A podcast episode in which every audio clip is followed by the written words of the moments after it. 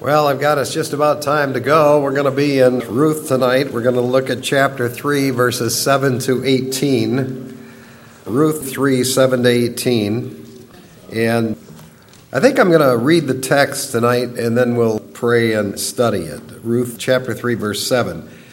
When Boaz had eaten and drunk, his heart was merry. He went to lie down at the end of the heap of grain, and she came secretly and uncovered his feet and lay down. It happened in the middle of the night that the man was startled and bent forward, and behold, a woman was lying at his feet. He said, Who are you? And she answered, I am Ruth, your maid. So spread your covering over your maid, for you are a close relative. Then he said, May you be blessed of the Lord, my daughter. You have shown your last kindness to be better than the first by not going after young men, whether poor or rich. Now, my daughter, do not fear. I will do for you whatever you ask, for all my people in the city know that you are a woman of excellence. Now, it is true, I am a close relative. However, there's a relative closer than I. Remain this night, and when morning comes, if he will redeem you, good, let him redeem you. But if he does not wish to redeem you, then I will redeem you as the Lord lives. Lie down until morning. So she lay at his feet until morning and rose before one could recognize another. And he said, Let it not be known that the woman came to the threshing floor. Again he said, Give me the cloak that is on you and hold it. So she held it, and he measured six measures of barley and laid it on her. Then she went into the city. When she came to her mother in law, she said, How did it go, my daughter? And she told her all that the man had done for her. She said, These six measures of barley he gave to me, for he said, Do not go to your mother in law empty handed. Then she said, Wait, my daughter, until you know how the matter turns out, for the man will not rest until he's settled it today. Let's pray. Father, thank you for the scriptures. And we realize that all scripture is important, all scripture is inspired, all scripture is profitable. We pray that this would prove to be true tonight with this passage we analyze. We'll thank you for that in Jesus' name. Amen. As we mentioned last time, if we are going to experience the ultimate blessings of God, there are going to be times when we have to make a move and take some risks. We must be willing to step out by faith and go where God is moving, and we must see what His will actually is. Getting the ultimate blessings of God is a risk. It's a carefully calculated risk. It's a cost counting risk, as you'll see, but it's a risk. That risk may be in the business world. You have to take a business risk. It can be in the financial world. It may be a surgery risk. It could be an occupation risk. It can be a relationship risk. It could be an ecclesiastical risk. It was a risk to really step out and build this new sanctuary. It was a risk. We had to line up things and we had to think through things and pray about things, but it was a risk. And to move from one place to another where the Word of God is carefully taught to get out of your comfort zone, that's a risk. Now, Ruth had gone out to get some food. She scored big. You'll remember when she got home to Naomi, Naomi wanted to know, where in the world did you get all this stuff?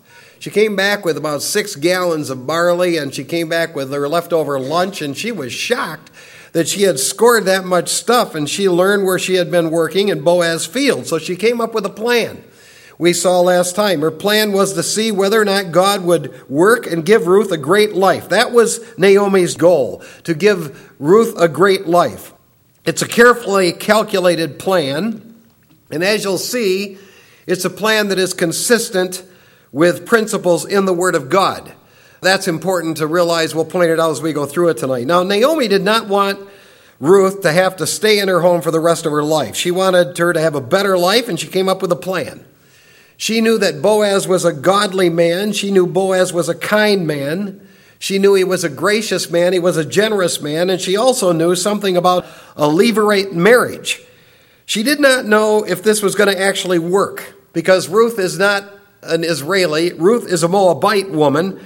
And her previous marriage to her dead husband was not technically one that fell into the category of a brother in law having to marry her to carry on the family name. In fact, she isn't even certain Boaz has any responsibility to marry her at all. But she had a plan. She knew the potential could be there if this were handled right. And so she came up with quite an incredible plan. She wanted Ruth to take a bath, put on good clothes, put on some perfume, go out to the field where Boaz was working and where he was harvesting that grain and corn, and she was to watch and wait until he went to sleep. Then, what she told her to do is you sneak into camp and lie down at his feet to keep warm, cover yourself up with the bottom of his robe or blanket, believing that God would turn Boaz's mind the way he wanted it to go so he would make a right decision. So you recall when we left off last time in verse 6 of chapter 3, Ruth agreed to do it. And as we mentioned last time, this is a big risk. She's taking at night. She has to go out at night. That's risky for a single girl. It was risky for a Moabite girl. I mean, it's true that Boaz had told his own people, You don't touch this girl, but all the other people in the area certainly did not get that information from Boaz, and she was at risk to walk out in the night like that. And she had to find Boaz and then watch and wait to see where he would fall asleep, then sneak into camp where the other people are located, and she had to curl up under a blanket at his feet and hope that he wakes up and will be favorable to all of this. I mean, that is a risk, a big risk. And she would have never done that for some strange man. But Boaz was a very close relative, and she obviously felt safe in being with him. In fact, Boaz has an impeccable testimony. As you'll see tonight, he's a true man of God. What you're going to see about Boaz is this guy is a guy who's very serious about God, very serious about his word. Now, there are 10 historical observations that we want to make about the narrative as it develops tonight. And the first one is Boaz had eaten and had drunk, and his heart was merry, so he went and laid down at the end of a heap grain, went to sleep. That's what we read in verse 7. I want to again remind us of this fact Boaz is not a guy interested in chasing younger women, he has way too much class for that. He's a man of integrity. In fact, he is not responsible for any of this. He's not the guy that's making this happen. It's the ladies who've come up with this plan. Boaz is going to be shocked at what happens here. And I think that's so important, ladies and gentlemen, because older men are to be men of integrity. And Boaz is a man of integrity. Older men are to think biblically, and as you'll see tonight Boaz thinks biblically. There's nothing funny, cute, or God honoring about an older man out chasing younger women. That's not what Boaz is doing here at all. He doesn't even know anything about this plan when this thing goes down.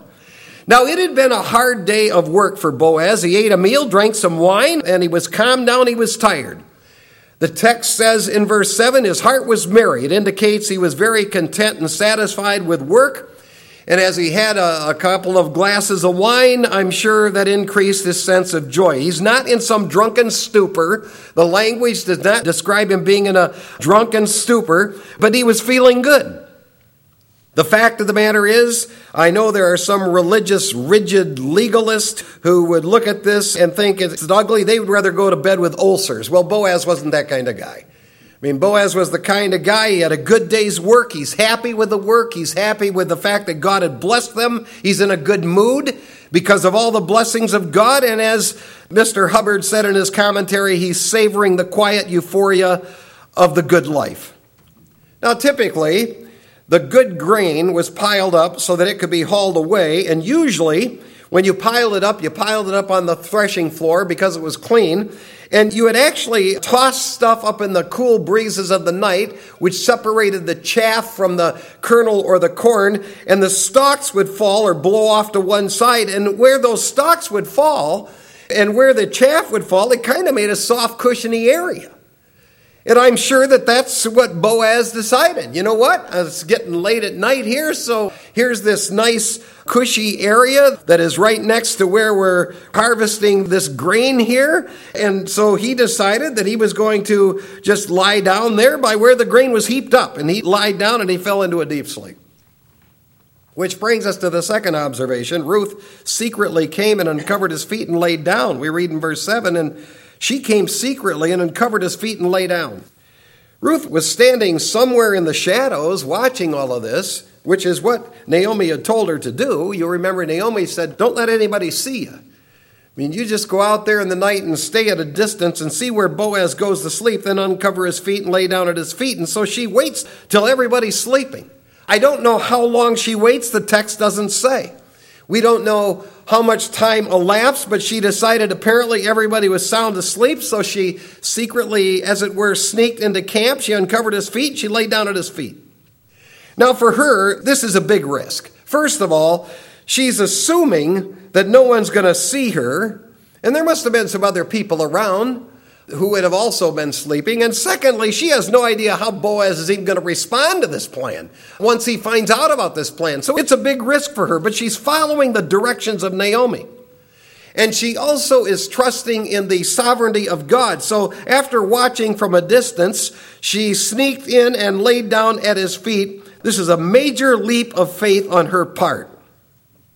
As we've said, there are times if we are to experience God's ultimate blessings, we must take risks, and Ruth is taking a risk here, but it's not a crazy risk. There are people who do crazy things, saying they're stepping out by faith and doing it. You don't want to do that. In fact, I want to make five risk points that we need to consider about this episode. First of all, the risk that Ruth is taking here is based on the counsel of someone who does know some things about God and His Word. That's important. In other words, Ruth doesn't just get up one day and has this feeling that this is what I ought to do. So she's not just governing herself by her feelings or whim. This wasn't even Ruth's idea. So it was based on the counsel of somebody that did know something about God and His Word. And it's obvious this kinsman redeemer thing, Naomi did know something about. She's counting on this for a successful conclusion to this story. If it's God's will, someone else is going to have a sense about it. You know, even when it comes to biblical prophecy, we learn no prophecy of Scripture is a private interpretation, which simply means you can't take one verse and build some crazy theology out of it.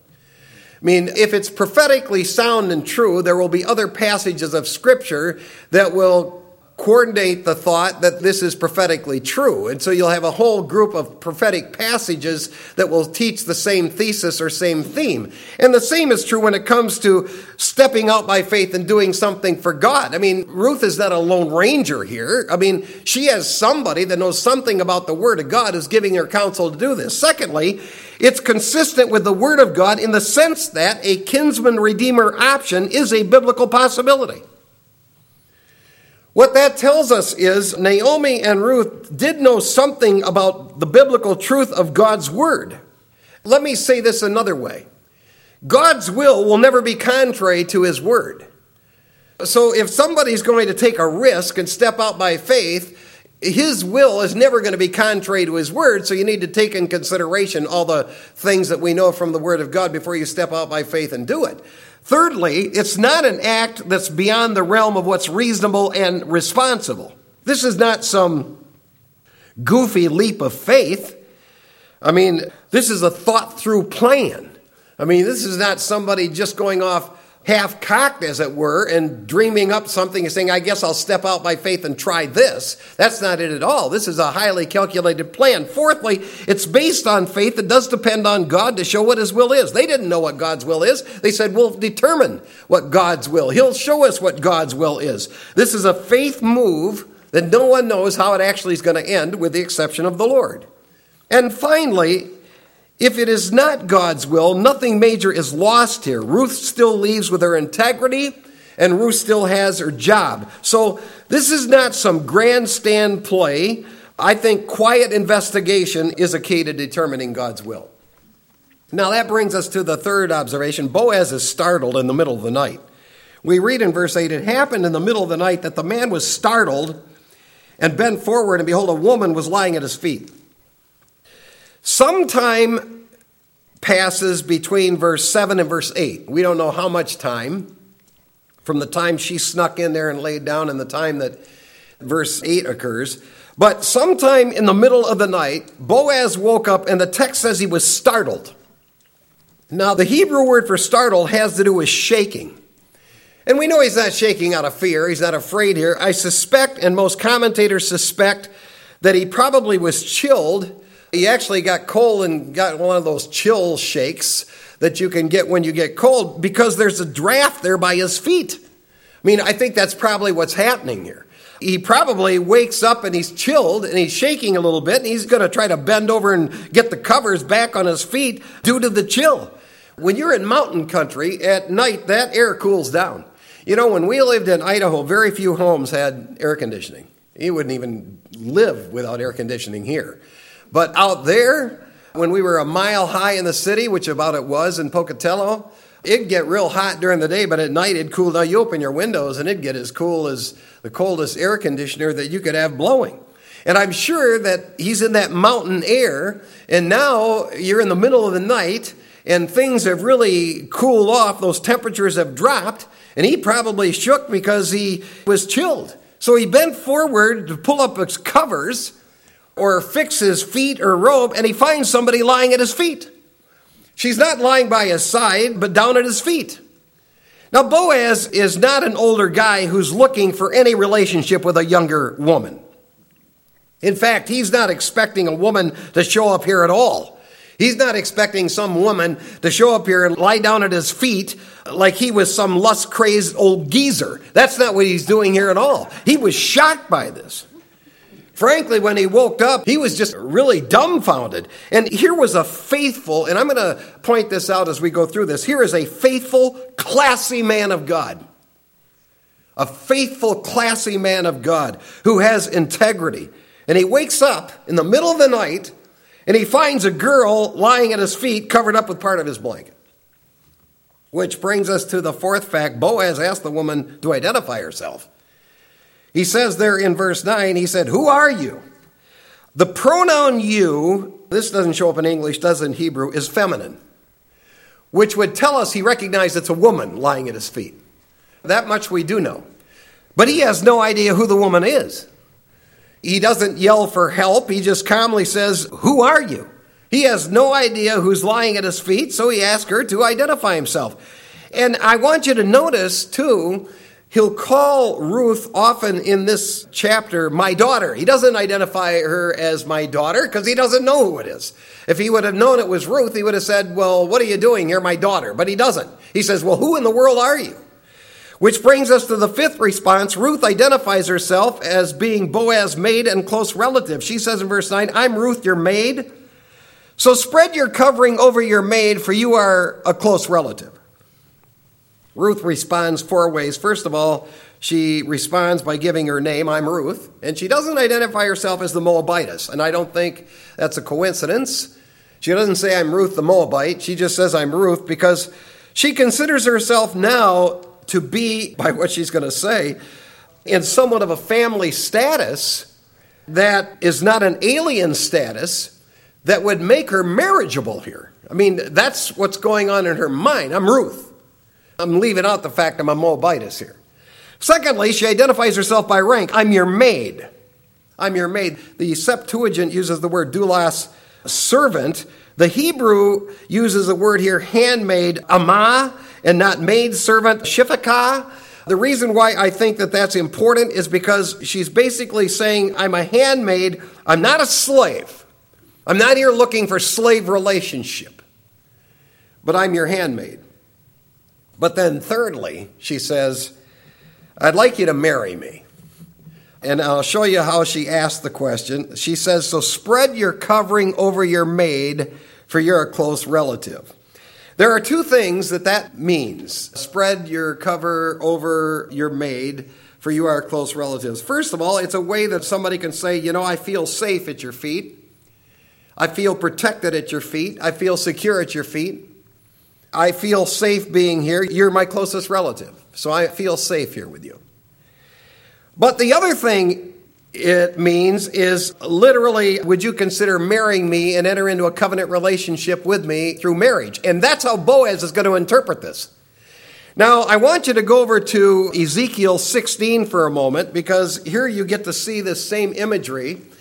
In Ezekiel chapter 16, this same imagery is used in God's relationship with Israel in Jerusalem in having a covenant marriage with Israel in Jerusalem. It's the very same imagery that's being used here in the book of Ruth. You'll notice in Ezekiel chapter 16, and I want to draw your attention to verse 8. Then I passed by you and saw you, and behold, you were at the time for love. So I spread my skirt over you and covered your nakedness, I also swore to you and entered into a covenant with you so that you became mine, declares the Lord God. So God basically uses this spreading your wings or covering over the maid as entering into a covenant relationship of marriage.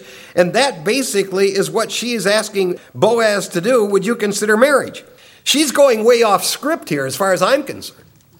Because Naomi said, You go there, and when he wakes up and find you at his feet, he'll tell you what to do.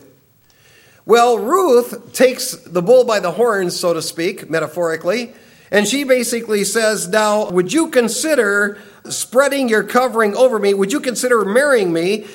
Because the fourth way she identifies Boaz, you're the close relative. That's the fourth way she identifies. You're our closest relative. You're our Goel. You're our redeemer. You're our kinsman redeemer. You're in the family, and you're the one that's in the family who can redeem us. And the thing that Ruth assumes here is she assumes that it's his kind of responsibility to do it, to marry her. She's thinking, you know, this is our closest relative, and being the closest relative, or our Goel in Hebrew, you can redeem, you can reclaim, you can remarry, you can revindicate. Now, here's where this thing gets interesting. As if this part of the story isn't interesting. The truth is, nowhere does the Bible say that the kinsman redeemer or the Goel has a responsibility to marry or remarry anyone.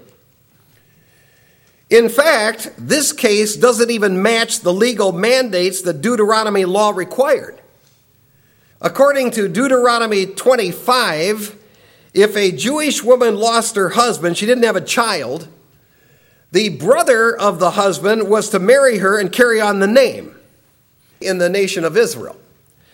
So the assignment of marriage is not specifically given to the closest relative or goel, but to a brother. The brother of a wife whose husband died, who didn't have a child, that was his responsibility to do that. We saw that in Deuteronomy chapter 25. So this is somewhat of a stretch to assume that Boaz should marry her because he's the closest relative. Ruth is not even a Jewish woman. Ruth is a Moabite woman, and Boaz is not the brother of Machlon who had been her husband. So this really is a remarkable request. I mean, here's Boaz sound asleep at night he wakes up because he's chilled. He reaches down near his feet or bends down toward his feet, finds a girl, a young girl lying there, and then this girl asks him, Would you marry me? Which brings us to the sixth observation. Boaz responds to Ruth in verses 10 to 13. Ruth, I mean, she has put it all on the line here, no question about that. And she must have wondered, what in the world is Boaz going to do? What's he going to say? She asked this Redeemer to unite with her in marriage. And may I say, before we go on, when you ask Jesus Christ to unite with you and save you, you'll never regret that. Just as Ruth is never going to regret this request. You'll never regret that. Asking the Lord Jesus Christ to take over your life and shelter you and bless you. There are five responses that Boaz has to Ruth, and you get to see the kind of man he is. First of all, may you be blessed of the Lord. He says that in verse 10. May you be blessed of the Lord. May you be blessed of the Lord, my daughter. Now, the thing that I want you to see is immediately, in this context, Boaz brings God into this. Do you see that? Immediately, when he discovers what's going on here, he brings God into this. This is not some sleazy one night fling or stand. You're talking about a man of integrity here who wants the Lord in this. And this must have been a relief to Ruth. Boaz is not cursing her, he's asking God to bless her. Furthermore, he identifies her as my daughter. He acknowledges, yes, you are in the family. That's what I consider you to be. Even though you are Moabite, I consider you to be in our family. And so he does again elevate her to family status. The second response is, You've shown great kindness. You've shown great kindness. Verse 10 says of the text, You have shown your last kindness to be better than the first by not going after young men, whether poor or rich. Now, Boaz is thinking about this. This woman is under no legal mandate to marry anybody connected to Machlon, who was Ruth's previous husband. She could have gone after, he lists people there.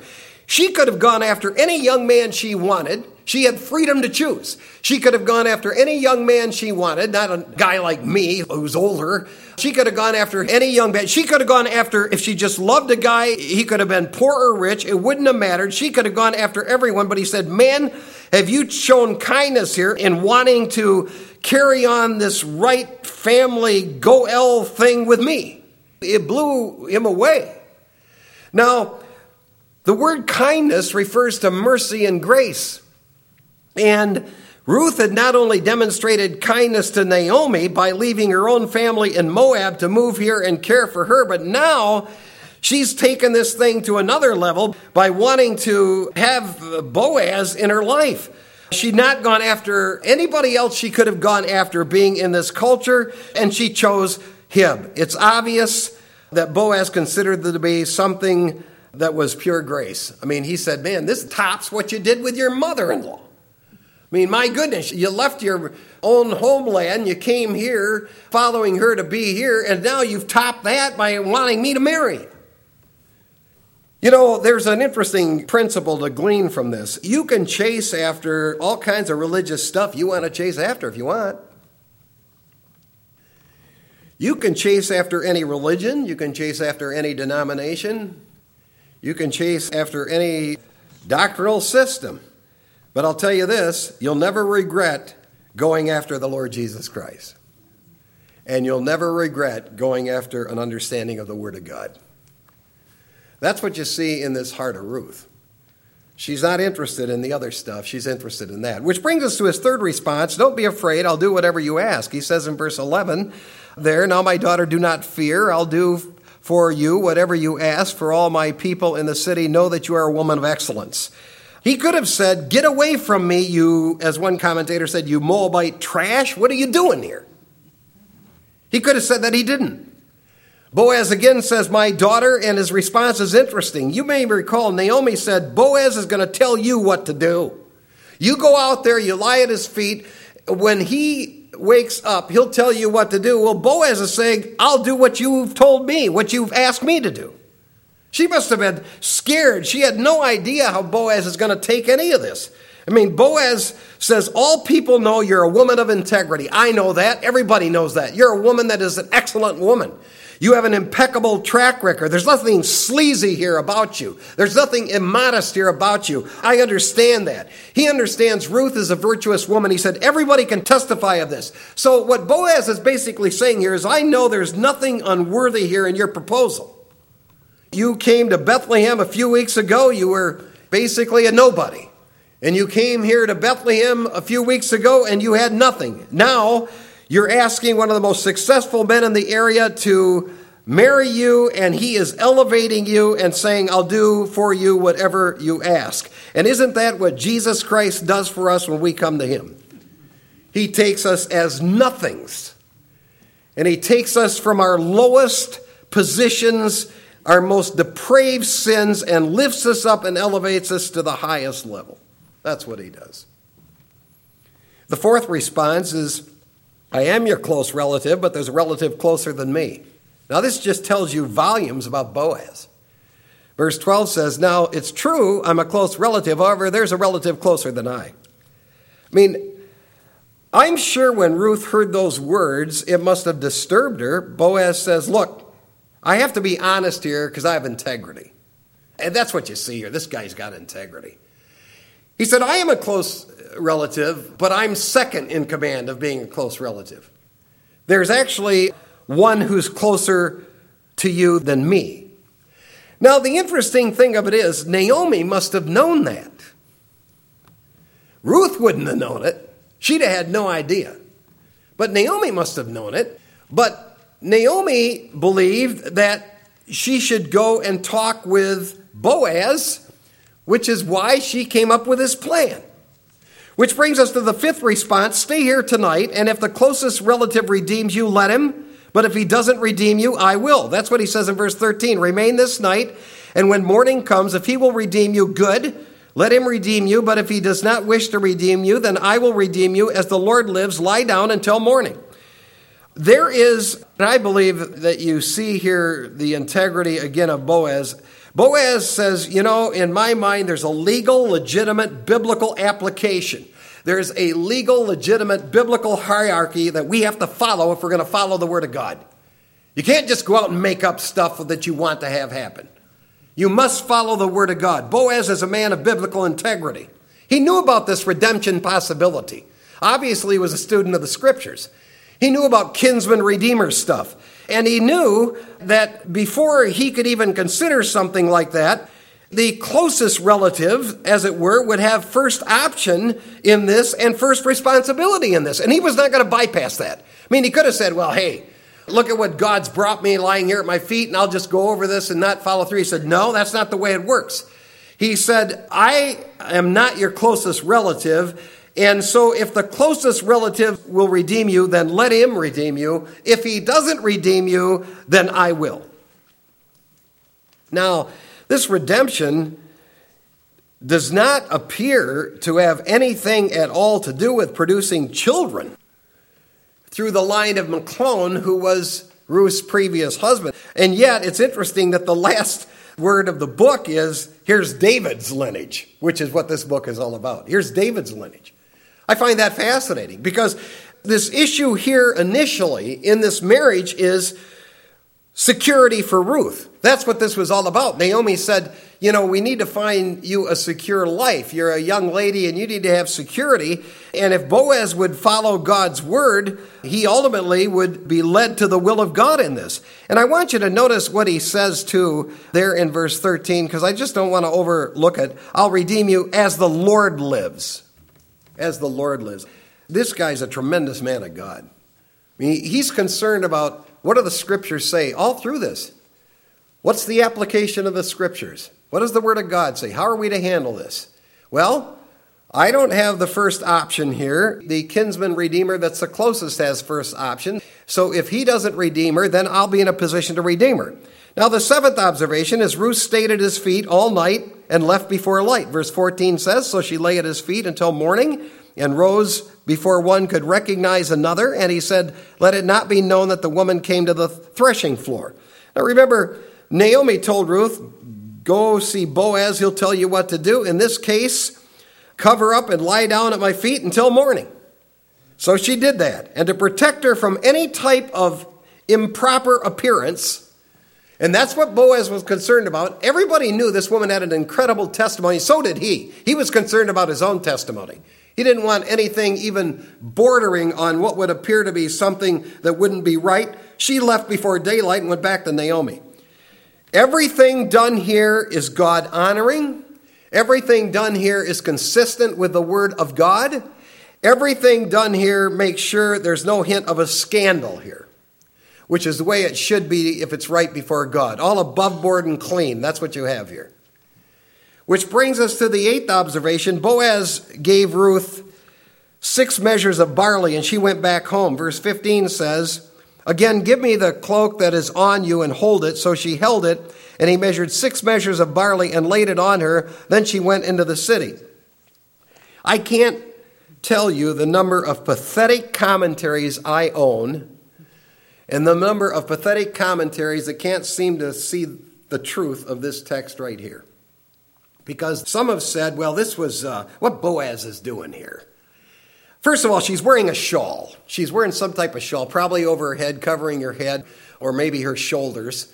And so he basically says, Take that piece of cloth there, that shawl, that covering, and I'm going to use it as a container here. I'm going to give you six measures of barley. We don't even know what that weighs. It obviously was not the same as six gallons, which would weigh a couple hundred pounds. There's no way you're going to haul that in a shawl, but he wanted her to take something home with her, some barley. So he gave her six measures of barley. And then you get these goofy commentators. And one of them says, Well, you know what he's doing here? He's giving her a bridal price. He's paying her a, like a dowry here with this. And another one says, Oh, he was it was a payment for the night of intimacy. These are Christian commentators that say this, that have no sense of what this text is even talking about. In other words, she's like a call girl. He's given her a payment for the night, which has no bearing whatsoever. If you look down in the text, you'll notice what it says later in verse 17 do not go to your mother in law empty handed. You see that? Duh. Read the text. I mean, he said, I want Naomi, who's sitting at home, who's a widow who has nothing. I don't want you going home empty handed to her. I want you to take her something. I want you to go home with some barley and have some grain so that she can have something to eat. I mean, that's why he did it. I mean, he did it so that she would have something when she got home. Which brings us to the ninth observation. Ruth gives Naomi the story of what happened. Verse 16 When she came to her mother in law, she said, How did it go, my daughter? And she told her all that the man had done for her. She said, These six measures of barley he gave me, for he said, Do not go to your mother in law empty handed. When Ruth got home, of course, Naomi was, I'm sure, on pins and needles, waiting, wondering what had happened. Well, Ruth told her the whole story, the story we just went through. She laid out everything that just happened and said that Boaz said, Here's some barley, take it home. I don't want you going home empty handed. Give it to Naomi. Finally, Naomi advised Ruth to wait to see what would happen. Verse 18 says, Then she said, Wait, my daughter, until you know how the matter turns out, for the man will not rest until he has settled it today. The Hebrew word wait, yasab, means sit and stay. Just sit tight. That's a good way to understand it. Sit tight for a while. She knew Boaz. Boaz is not the kind of guy who just sits around doing nothing. She said, You know, this has been an interesting development through the night. Boaz is the kind of businessman who gets things done. So let's just sit tight and see what's going to happen. I want to leave us tonight with three parting thoughts from this narrative. First of all, and we began with this tonight, if we're going to experience God's ultimate will, we have to be willing to take a risk. If we're going to experience God's ultimate will, we have to be willing to take a risk. If you want to evangelize, you're going to have to take a risk and open your mouth. You're going to have to take a stand. If you want to spiritually grow, you're going to have to get somewhere where you can spiritually grow where the Word of God is carefully and faithfully taught. That's what feeds the flock. That's what feeds the people of God. Yeah, it's a risk. I mean, people get in their comfort zone of going to places and churches and and you're going, yeah, but they're not feeding you there. Well, if you're going to experience the ultimate of God's will, you have to take a risk. It's true in ministry, it's true in business, it's true in a relationship. If it's God's perfect will and ultimate will, there's going to have to be a risk. Number two, God's perfect will is given to people of biblical integrity. God's ultimate will is given to people of biblical integrity. And there's not a lot of that anymore. The fact of the matter is, we're living in a world where pff, there's very little integrity. You have it you go to work on having that kind of integrity. Individual, individual biblical integrity will always be blessed by God. It doesn't matter the dispensation. What you see in Boaz is a man of tremendous integrity. And you'll see God's going to bless him abundantly for it. Finally, no one will ever regret asking the Redeemer Jesus Christ to save them and take over their lives. No one will ever regret that. That's one of the best requests that anybody could ever make. Doesn't matter where the person's from, what the track record is, no one will ever regret that. All of that clearly comes out of this remarkable third chapter in Ruth. Well, we've gone way over tonight, but that's too bad. Thanks for coming. Good night. The Lord bless you.